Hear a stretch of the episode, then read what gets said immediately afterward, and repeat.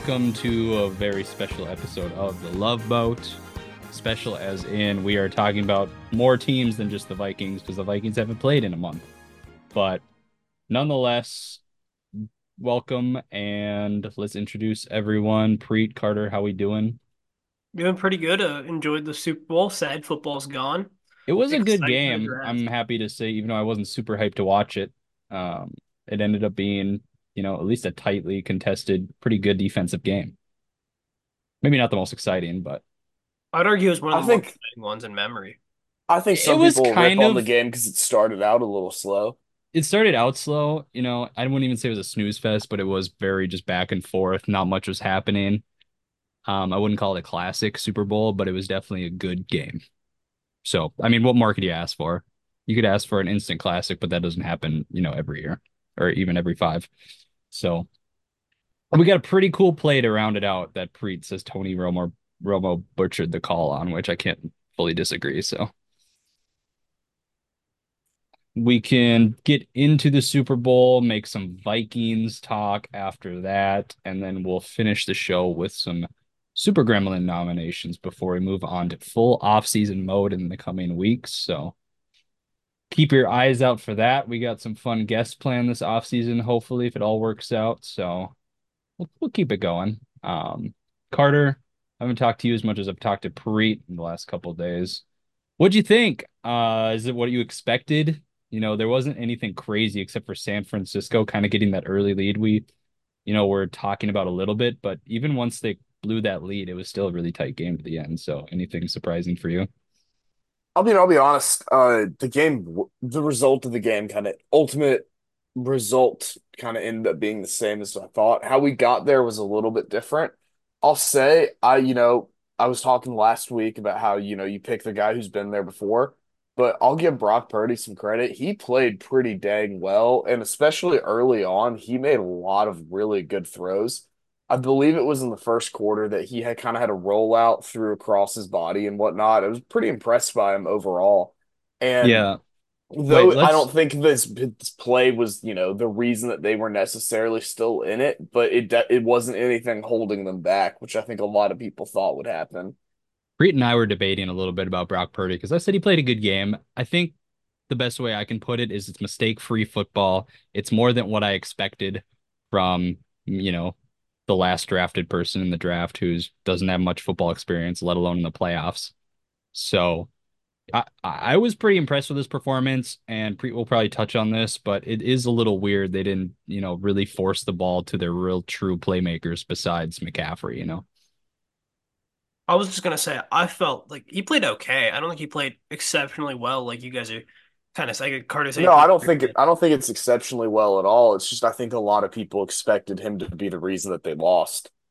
I mean, he, I mean, before you said you played exceptionally well. I don't think he played very good. I think he played very average. In I think if you have expectations for Brock Purdy, he played pretty dang good in a Super Bowl.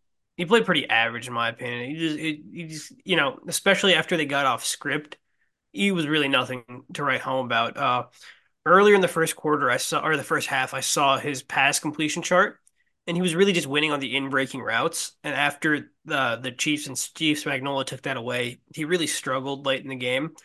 Really surprised at the underutilization of George Kittle. I thought Kittle would have to like we both touched on it last. We all touched on it last episode that uh Kittle, we thought was going to be the real X factor, and if they win, it'll have to be Kittle winning against linebackers.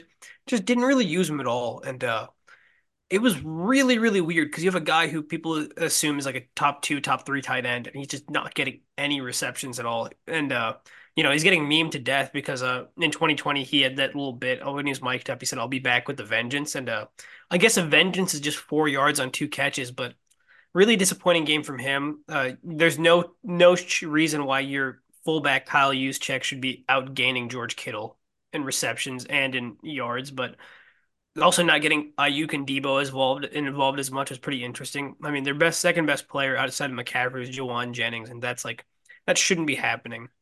Aiyuk had some good catches, but I see what you're saying.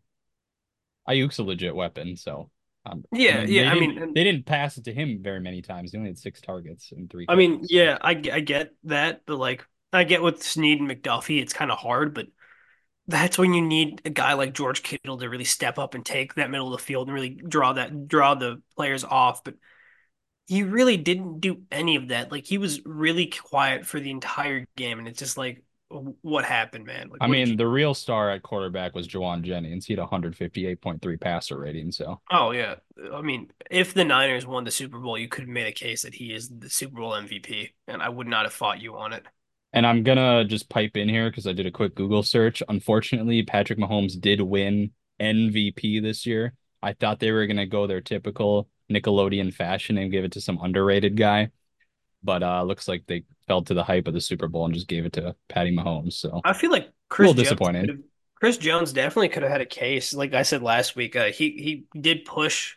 There were a, a bunch of throws where Brock Purdy had the open man in the end zone. Chris Jones just forced him into a quicker throw, and he just couldn't get. I mean, I kind of liked watching Mecole Hardman make his little Kansas City comeback there after Yeah, starting the, the season on the Jets. Like he came home and he had some clutch catches. second leading receiver, three catches, fifty-seven yards, the game-winning touchdown. Pretty good, pretty good for him.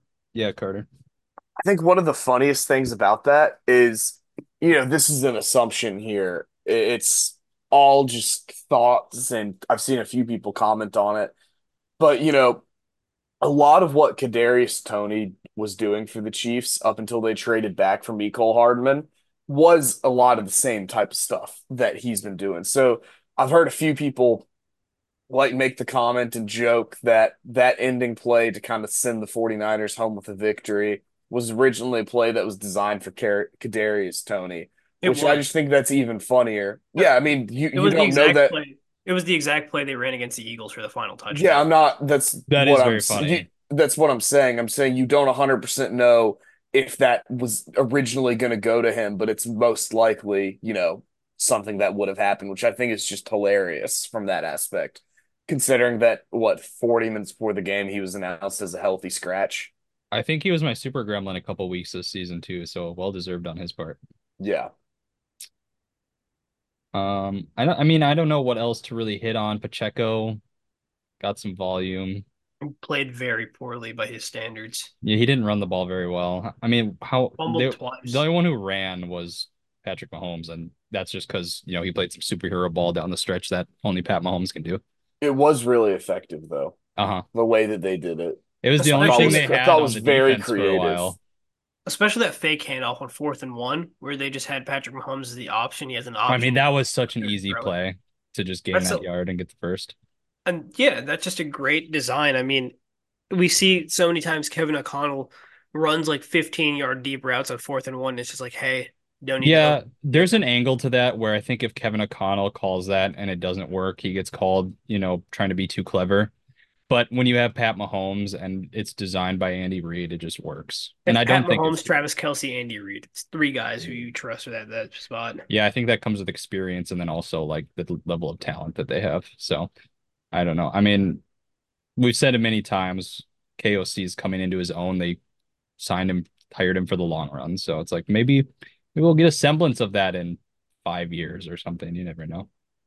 Not to make it about the Vikings already, but yeah, any other takeaways from the Super Bowl? I mean, all I can really say is solid game, had a decent time watching it, and you know, I can't complain about the refs, so I'm happy. A defensive line. The defense, the game was won by defensive line. It was a defensive game, in my opinion. Joey, Bo- or not Joey, Nick Bosa was very good at keeping rush line integrity, like they pointed out a lot during the game, not letting Mahomes overextend into the pocket and reset the pocket. That really stifled him early on. In the first half, Mahomes struggled with that.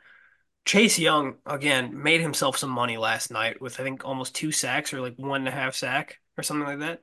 Played very, very well. Same with Vernon Hargraves as well on the inside. Those guys played really, really well in a losing effort. And on the other side, you had Chris Jones impacting a lot of like potential touchdowns just taken away because he gets in the face. And George Karlaftis, and even uh the first round draft pick they had that most people considered a bust, he came in and played some meaningful snaps. So there was really good football all around by uh defensive lines. I think they really are the underrated heroes of the day. True that, brother. No, it was uh, impressive on the defensive standpoint. Spagnuolo deserves a lot of credit, and then obviously the 49ers are going to field a good defense in this day and age. So It really came down to secondaries, like what the better secondary and the better quarterback won. you had Trent McDuffie and uh, I forget. I think uh, L'Jarius Sneed on one side versus Deommodore Lenoir and Ambry Thomas on the other. So that was always going to be it was always going to be the Niners struggling and having an uphill battle there. And then when you have to play against Patrick Mahomes, you know, never easy. Well, if you don't have anything else to add, Carter, we do have some Vikings offseason topics to touch on just to kind of fill the air and, you know, speculate on some stuff we might have to deal with in the coming months. Um, so yeah, hold your peace if you don't have any more Super Bowl talk you want to hit on. I don't have too much I want to say. I do kind of want to circle back a little bit to the Brock Purdy point and just kind of emphasize that my analysis of it is relative to what we think Brock Purdy is. I don't think he was the Yeah. thing that lost That's you the what I tried to say. And, and said, I- "Nah." Yeah. I'm I don't think kidding. he's the thing that lost you the game, but I think it's also important to remember who Brock Purdy is. We've already said our opinions on Brock Purdy, and me and Preet mostly fall into the same category. Yeah, But I think a feel lot of people thought Brock Purdy would be what sets you over the opposite edge to lose the game, and I don't think he was that. I mean, Yeah, do we I- think they win the game with Kirk Cousins or any other quarterback of Kirk Cousins caliber? I think I don't they- think I don't know. It I don't depends think what Kirk it- I don't Cousins you think get. So it's I hard don't to know. beat the Chiefs. I think you I- win the game with a Kirk Cousins level quarterback. You can't make that argument though, because so many things look I think the difference is the way the teams are built. Like Christian McCaffrey has to be their Patrick Mahomes. Like he has to make a lot of good plays, and he's got to be the guy that- you ride on. that fumble in the first quarter didn't help them either. No. Granted, you know the Chiefs also fumbled at like the seven, so I guess they wash out in the end. But just sloppy special teams as well from the angle of that muffed punt, getting the Chiefs back in the game, getting Yeah, I think we forgot to mention that, but that was kind of a momentum swing. Didn't And do all that much, but did that Even lead to a blocked score? extra point. Yes, it led to a touchdown. Like the next play. Uh, even just the blocked extra point is just like that just changed the equation of the game so much that it's hard to you know fathom what happens differently. What quarter was that muffed punt in? Third, late third. quarter. Okay. Gotcha. Okay. Yeah, let's uh let's move on. And we just have some quick hitter Vikings topics before we close out with Super Gremlin. Um, I think it's worth talking about. There's some players the Vikings have to pay. Um, the obvious solution to that is one, they need to either restructure, which I think would be insane, or just get rid of Harrison Smith. Maybe Harrison Smith retires. We don't know. It's But about 12 million on the books. he better not be on the team next year if that's how much he's going to be earning. So, No, no, no chance he'll be at the back of that cap. and the reason to do that is to pay players like Danielle Hunter, Justin Jefferson, and potentially Kirk Cousins. I mean, there's definitely uh an order of necessity there. Justin Jefferson's is a no-brainer. Danielle Hunter might want to go. Um, I think He's- kind he's of all grown. the all the all the drama in the past was due to his agent probably holding out and such. So I don't really think it's he has some motive against the Vikings or anything. And then Kirk Cousins, I think he's just going to ask too much. Carter, I wanted to ask you first on your perspective of the situation. I mean, the hierarchy of Jefferson, then Hunter, then Cousins of who you need to bring back is pretty accurate, don't you think? Yeah, I'd say so. I mean, you really just don't want to make the mistake of disrespecting players ultimately and getting, I'd say, too involved with the finances of it because ultimately you just want good football players on your team. And I think it's a it's a fan dream and maybe even a slight maybe maybe slightly pedantic to uh want to think that oh let's just completely rebuild, scrap everything and everything will go well.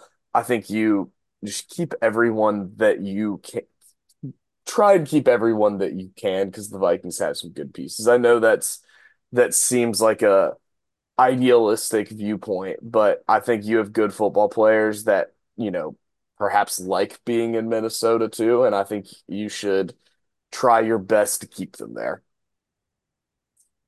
I like that. It all really depends on what you're going for next year. Uh, it's it's hard to say the order between Cousins and Hunter. The order doesn't matter too much for me. I can say that right now. I think it's just more so the idea. I think it, I think it matters when it comes to Jefferson. Jefferson should be your number one priority, regardless of anything else. You need to lock that man up for multiple years to come. Hunter and Kirk, uh, the order really doesn't matter there. Are you going to go? I, I know that they're this regime is itching to get the quarterback of the future and make their own decision there. I would not be averse to having Kirk back at under 35 million a year. I don't think that's going to happen, especially with the talk you're hearing from him and his agent about, you know, finding, you know, or getting ready and gearing up for those conversations. Uh, I think Matt Anderson he reported earlier, or he found someone's reporting earlier that saying that uh you know, Kirk and his agent want to stretch this thing out to March, and the Vikings want to have their answer within the next two, three weeks. So that'll be really the issue there with if he'll be back or not. I think it's starting to look like he's not going to come back, which if he doesn't, I think Tom Pelissero said Sam Darnold could be a name to look out for as like a bridge. Yuck. Gardner Minshew. I would be fine with that. Well, as as before we before we get too deep in this, let me ask you this because on the Kirk Cousins talk, I I wouldn't say I'm pessimistic about this front office. I like them. I like what they've started to do. I think they had yeah one rough draft. I don't think it's as bad as people make it out to be, but between Kwesi and KOC, people are saying don't reach for a quarterback. The worst thing you can do is reach for a quarterback. I agree. I don't want another Christian Ponder situation. I don't think this front office has what it takes to pass on a quarterback in the first round if they can't move up. I think they have backup on backup plan on backup plan, and they could end up reaching for a quarterback. I just think that's how they run. I think, I think that's just how they're going to operate. I think they're so desperate to get a quarterback that we're getting someone no matter what. I disagree. I mean, have you not seen the report that they're, you know, trying extremely hard to trade up to three? Yeah, but what if they can't? If they can't, then I, I don't think they're going to take one in the first round. I think they'll just sit it out. They could unless they, take one in the second they- round. yeah, second round. If you like like a guy, I That's think there's a yeah, and it could be a reach. Is kind of my point. I don't think there's like a con. I, I don't understand the concept of reaching in the second round as much as I think when you talk about reaching for quarterbacks, it's primarily first round is when you like really re, like that's when you move up and give up capital and try to grab a guy who's not really there. I mean, what about Kellen Mond? That was I don't think that was a. reach. I don't think that was a. I mean, Kellen Mond was a th- like picks almost seventy, like eighty. I like you're allowed to miss at pick eighty. Like I don't think that that's like You're allowed to miss, but it's a bad look. And it's like if It's it's, in the second, let's say that it's in the a- second, you can get a role player easy. You can get a s- instant starter in the second round this day a- and age. it's a bad look when you have three other third round picks all also were not on the team within a year. The That's what Vikings have a second round pick, or they don't have a third round pick this year. we don't have a fourth. We have a third and a fourth. Okay. Yeah, so I don't know. It's just I think at their in the first round, I think they would possibly reach. I think I don't think they're incapable, and I don't think like it's a bad front office we have, but I think they're gonna But take a what track record do you have saying they're going to reach? If anything, they've under like. I don't think that Lewis. I, I don't think they they like uh, they reached on any of their first round picks. Lewis. Well, I think their blinders were set on Lewis Cine, which is kind of what I'm getting at. Their blinders are set on Well, he the quarterback projected to go in given that range. Jordan Addison fell in like he wasn't a reach. Like in their two years, they don't have any quote unquote like massive reaches. Lewis Cine was projected. I think it's the situation the team is 40. in right now. again. And if if they're on any amount of a hot seat, I don't know if they are. I kind of don't think they are. But if they're on any amount or feeling pressure, they might reach for a guy that they think, you know, you know, Drake Maye, we couldn't get. Let's reach for. I mean, they're not going to draft someone like Bo Nix in the first round, I don't think. Unless they trade back, I guess. I don't know. I don't know what it's going to fall like. But then who's like one of the second tier of quarterbacks that people aren't sold on? Jayden Daniels, Yeah. JJ McCarthy. yeah, I mean, so maybe Jayden Daniels. I've heard a few sources pick. that are saying the league may see JJ, JJ McCarthy, good lord, a little bit higher than a lot of the fans. I think do, which JJ McCarthy is note. being rumored where the Vikings are right now. I still don't even know if he makes it that far in the draft. He probably won't. I think That's kind of what I'm you could- thinking. You could have JJ McCarthy go in the top. So even if you get him in the if you get him at 10 or if you trade up to like 9 or 8 or something weird, I don't know. Like just for example, that might be considered a reach if he Here's sucks. the thing uh, that like perception versus what it is is so incredibly like it's so incredibly different. Patrick Mahomes is considered a reach, like a massive reach when he was selected. Nobody thought that was a good pick other than like like Jon Gruden and the Chiefs front office. Like almost everyone gave that a C or below grade. But like, was it a reach? Like back in no, like Patrick Mahomes should have been the first quarterback taken off the board when you look back. Okay, at well, if he doesn't play any snaps and is off the team in three years, or if he's like completely, if he's a Gardner Minshew, that's a reach, right? I mean, again, I mean, maybe. I mean, Gardner Minshew is still pretty good and should be a starter. in If you most- drafted Gardner Minshew at the 11th overall, that was a bust. Uh, uh, it's hard to I, say. I'll be honest with you. I don't know I because don't know exactly. You you're look- the you look at- Jaguars, you look at his performance so differently. Yeah, exactly. And you ch- chances are you don't move on from him after two years like they did, that's or a really bad more thing, like bro. a year and a half. That's half. a bad thing. Not moving on because you have draft capital on a guy that sucks. No, I that don't. that happens a lot though. Well, the the Cardinals played it right when they drafted um what's his face? Rosen and Murray. Yeah, Rosen. I think they did it right. They moved on from a Well, that's also because they switched GMs and coaches and a whole new regime. Okay, if you're yeah, I mean if you fumble that bad, maybe it, it was worth maybe it was coming, but I don't know if it's kind of like the Eagles play. Like if you mess up or if you need a quick rebuild, rebuild or you need to move on from a coach or a quarterback, you do it. I just think it's a better philosophy this day and age in the NFL. I don't I think know. it depends. It depends on your philosophy on it, but I will say I agree with Preet. I think you look at Gardner Minshew's initial success in 2019 and 2020 very differently if he's early Bro. on. Again, if He's Gardner basically Minshew Teddy was Bridgewater. and Teddy Bridgewater would have had a second contract in Minnesota if his knee did not turn into spaghetti. Yeah, but would it have if he had progressed? We don't know now. No, even if he didn't progress, Teddy Bridgewater would have been here long term. He would have been here long term if his knee did not turn into spaghetti. Dude, his stats are abysmal. And as much as I liked watching him and like the guy, like without Dude, Adrian stats Peterson, we would have been looking- a terrible team. No, looking back at it through the lens of stats, it's so incredibly short sighted. Did you watch him play, bro? Yeah, he went seven and nine his first year without Adrian Peterson as a rookie. Like he when he shouldn't have been starting. Like he was he like he drove winning to a level that I don't think that other quarterbacks have since him. Like I mean, he was. I mean, you could say he was a less volume Purdy. also Like, he's a who game are manager. who are his receivers? Like who's Teddy Bridgewater's best receiver during his tenure in Minnesota? Stefon second year Diggs. Stefon Diggs. Second year Stefon Diggs. Yeah, and he really broke out of his shell Six hundred yards. Like uh, let's let's not pretend Teddy was working with a cascade of weapons.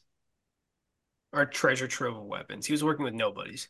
I don't Like, know. I think the general consensus among people is that like Teddy Bridgewater was. I guess bust isn't the right word. That's Is that's a a reach. revisionist history. That is such revisionist history. Well, I'm that is- sure glad he's not our quarterback if he wasn't going to improve his production. That is just peak revisionist history to say Teddy Bridgewater was a bust. Teddy Bridgewater is a very I didn't say he was a bust. He was also picked 32nd overall. Am I right? Yeah, he was just a very good player who got very unlucky. Who you, you you'd assume would have Very good. Yes, he was. You're ve- he made the Pro inflating. Bowl.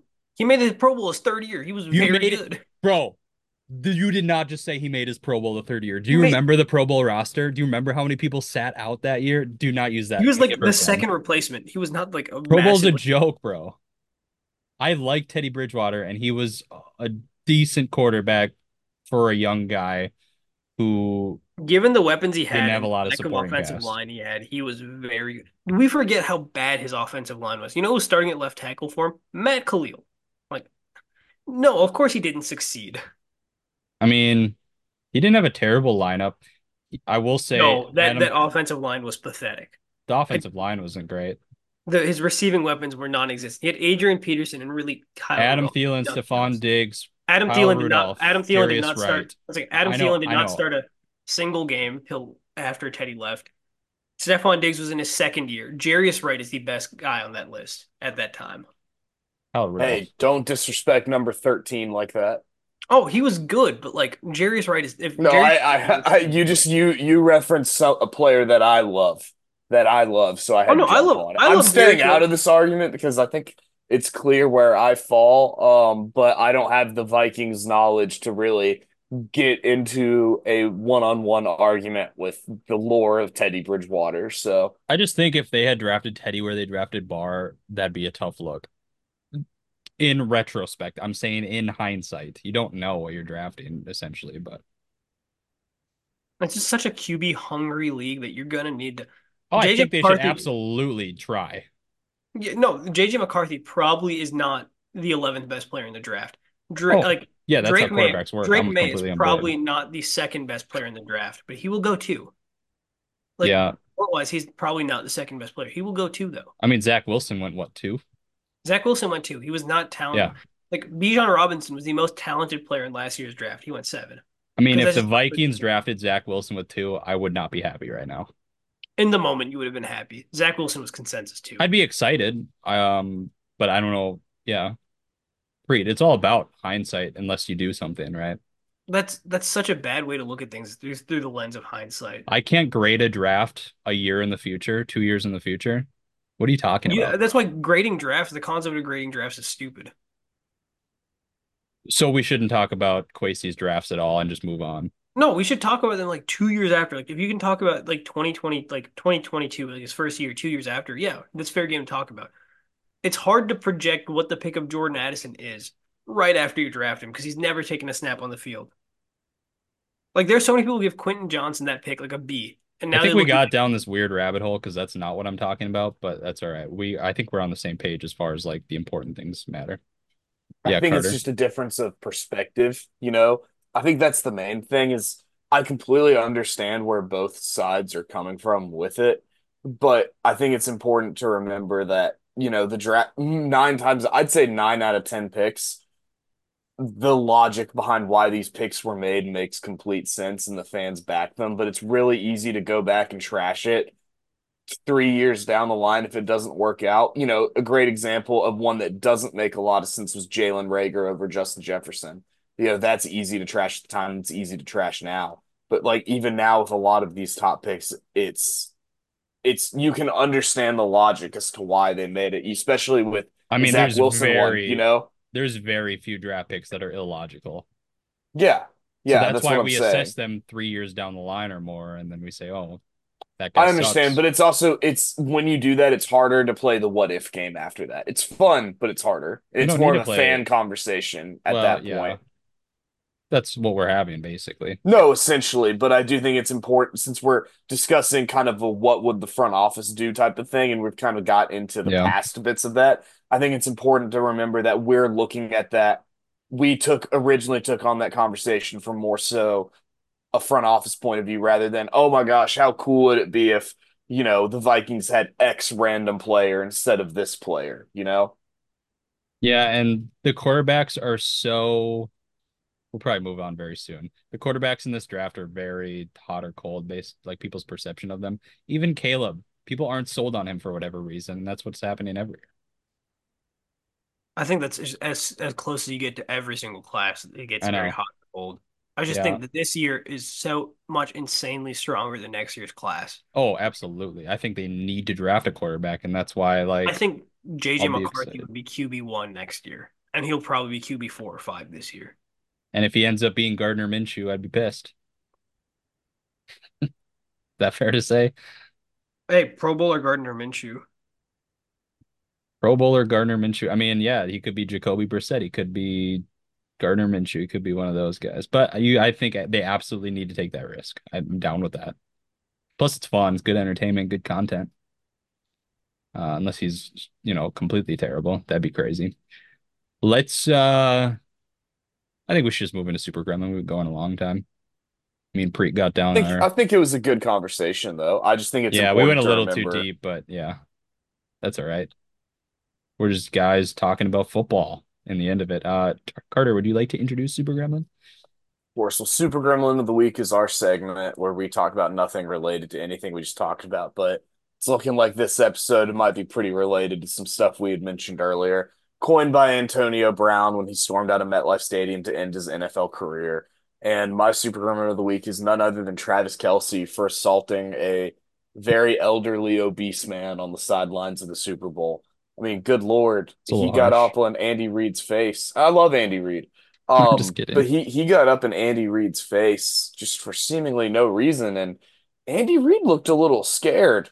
I mean, I'd be scared too. Travis Kelce got up in my face like that, and I just thought it was really unnecessary. Because if I'm remembering the context of the play, I'll let Preet correct me because I'm sure he'll know.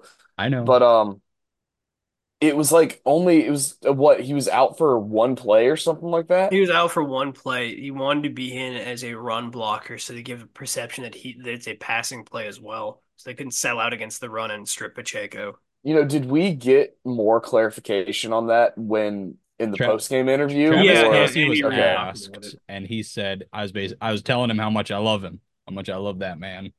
Uh, it doesn't look like said. it. Yeah. He the man is just all into the marketing. he's and the just perception intense. of himself now. He's just intense. Like it was an intense Was- moment. He's an intense, you know, guy, pro athlete. I don't care. My favorite reaction was the uh, the reaction of Swifties online who have never played professional sports or like any sort of sports before. Carter, like me and Carter played football before, and he knows like how competitive I get, and that, that's just for like backyard football. Like if you're playing the Super Bowl, I assume it's like a lot more, but they're like. If Travis can do this in person, imagine what he's doing to Taylor behind doors. Get this man out of here. Like I mean, Taylor's got the pants in that relationship anyway. So, Preet, what's your super gremlin? My super gremlin is Taylor Swift, and for no other reason. Like, I know people are going to be like, "Oh, she was on screen for too long" and all that. She definitely wasn't. I also thought it was funny that her uh, entire coalition of friends, I mean, they did pander her every time the Chiefs did anything, she was on screen for less than a minute, like combined. In they the four- her a lot. But there are also other famous people in the booth, so I don't know. Yeah, I was gonna Ice say Spice. yes. Ice Spice, Blake Lively, Taylor Swift, and Jason Kelce is a incredible assortment of people. But that's not why she's my super gremlin. Why she's my super gremlin is for the fact that during a commercial break, she chugged a beer, and like I think it's personally really I think it was a, was it a beer or was it like It a was a beer. drink? I think. But whatever it was, she chugged it fast. An alcoholic beverage. If it was a mixed drink, that's even more impressive. Whatever it was, she chugged it, and I was impressed that she chugged it faster than Aaron Rodgers did that one Buck game where he tries to chug it and then stops halfway through because he clearly can't get through it. So Taylor Swift, the woman that you are, shout out to you for making Aaron Rodgers look like a bitch on the national stage yet again. Thank you for that. She's the alpha. I guess I'll go. Preet's been severely edited this episode, I'll say. Um, my super gremlin, I'm going ahead with Harrison Butker.